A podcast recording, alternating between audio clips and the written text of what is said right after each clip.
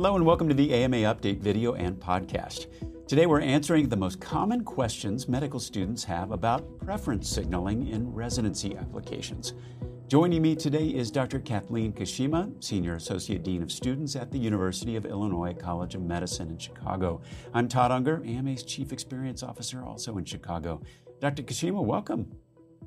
Thank you, Todd, and to the AMA for hosting so many informational sessions about important topics such as this one. Uh, we know it's top of mind for students out there, and let's get right to the topic of preference signaling.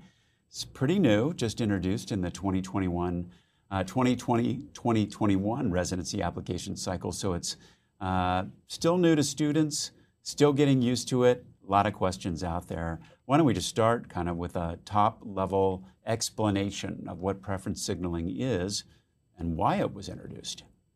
Sure. Preference or program signaling is a system that allows applicants to indicate interest in a limited number of residency programs at the time of application.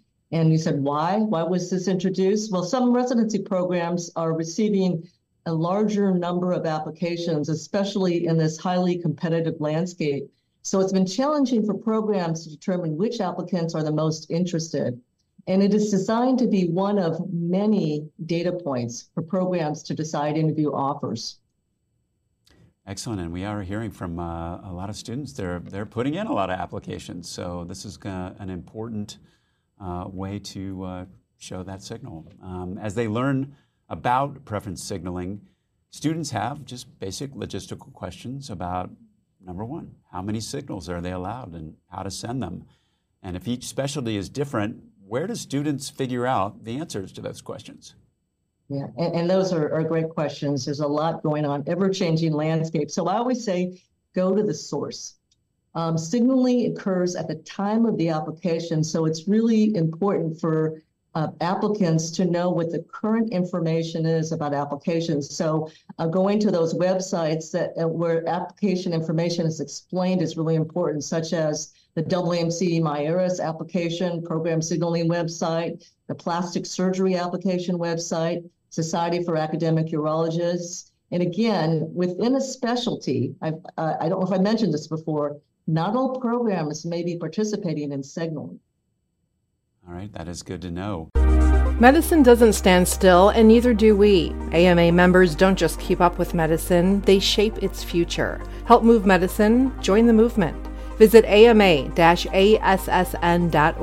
slash moving medicine. Well, determining the best way to use your signals is another challenge, of course. Is it simply that you use all the signals that you're given for your top programs, or are there other more strategic considerations that students should be thinking about? Yeah, that's a great question. Again, this is, like you said, a relatively new process, and there's actually changes that occurred from when it first started last a couple years ago till now. So it can be really confusing. So as I just stated, you know, go to the source of application information and then also talk to specialty advisors and deans who are updated about the current specialty and program information to ensure that you understand the guidelines for signaling for the specialty. And as I mentioned previously, um, pay attention because not all programs in that specialty will be participating in signaling and signaling is going to be used with other data points. Um, so I just want to say too, um, for example, a signal does not guarantee an interview in a specialty and not signaling doesn't necessarily mean that you're not going to get an interview in a specialty uh, at a program. So it really depends on how the program is using the signaling. Uh, but as a general guide, signaling programs, you need to align with your training goals and interests as well as a desirable culture and geographic preferences to indicate a strong interest to interview at those programs. So um, one way to look at signaling is to avoid being overlooked. And um, just to mention too, what makes this more complicated is there's different approaches to signaling. So there's single tier, where there's a small number or even a large number of signals that applicants can use. And then there's two tiered with gold and silver. So gold, of course, indicating stronger interest in those programs, and silver is not as interest, but not as much. So another factor to consider is the number of signals you have. That's why it's really important you understand how it works in the specialty. Um, and with a small number of signals, for example, it's going to indicate a very strong interest in programs because they know you only have two or three. And then, of course, you have a medium number, then it's going to indicate you have more interest in more programs. And then, of course, with a larger number, it's going to you know disperse even further. So this is where consulting with knowledgeable advisors is really important for you uh, to, to do. Dr. Kashima, are there any scenarios in which students should not signal at all? Yeah. Well, that's a great question because you know this is voluntary still for programs as well as for applicants, and so just remember that and how this is used as one data point. Um, we say do not signal a program if you're not interested in it. I mean that might seem like a fundamental point, but you know people might feel compelled to do it. Well, do not do that if you're not interested in the program. Um, you might also feel like, I really want to signal a program that's really out of my reach, but it's got a great reputation. Well, um, signaling can be good to stand up for programs that are within your reach, but signaling alone won't improve your odds of getting an interview at a program that isn't in your range. So again, use your signals wisely and talk with people to kind of confirm what you're thinking in terms of programs that are within your reach. I think that's a really important point. I just want to follow up there on that because I'm sure a lot of students are wondering how much of a difference signaling makes. You just kind of gave a guideline there that kind of within some bounds. Does it increase your odds if it is kind of in the in the right bounds to get an interview? Yeah. That's a great question, and I know all of our applicants are, are, thinking the same thing. And you know, like I said, this is a relatively new system, so thankfully, research is being published and presented about this question. But my expectation is, as more research comes out, things are going to probably continue to change.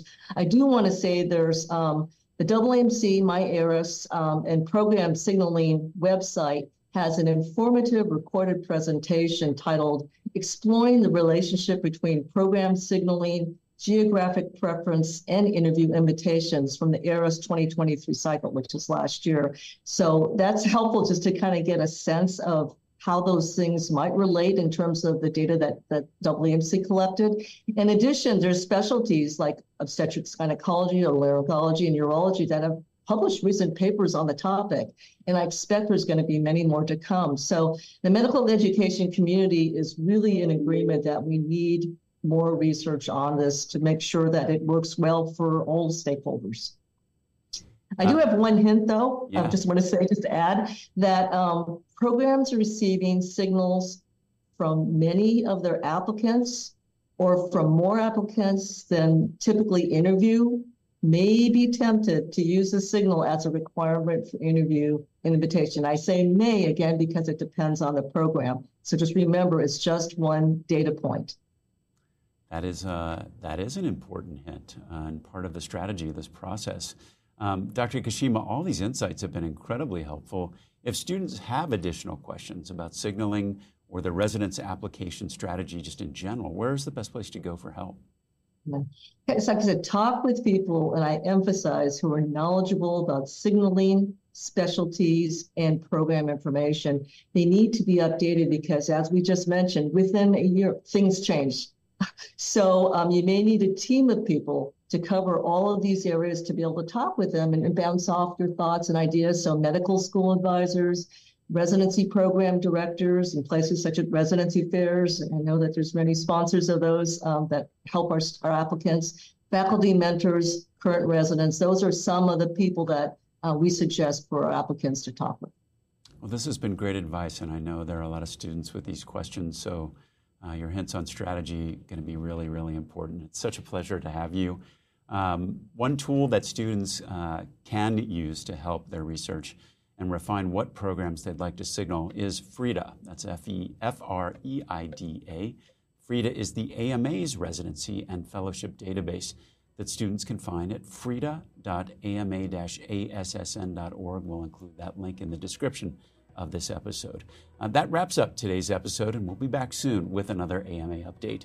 Be sure to subscribe for new episodes and find all our videos and podcasts at ama-assn.org slash podcasts.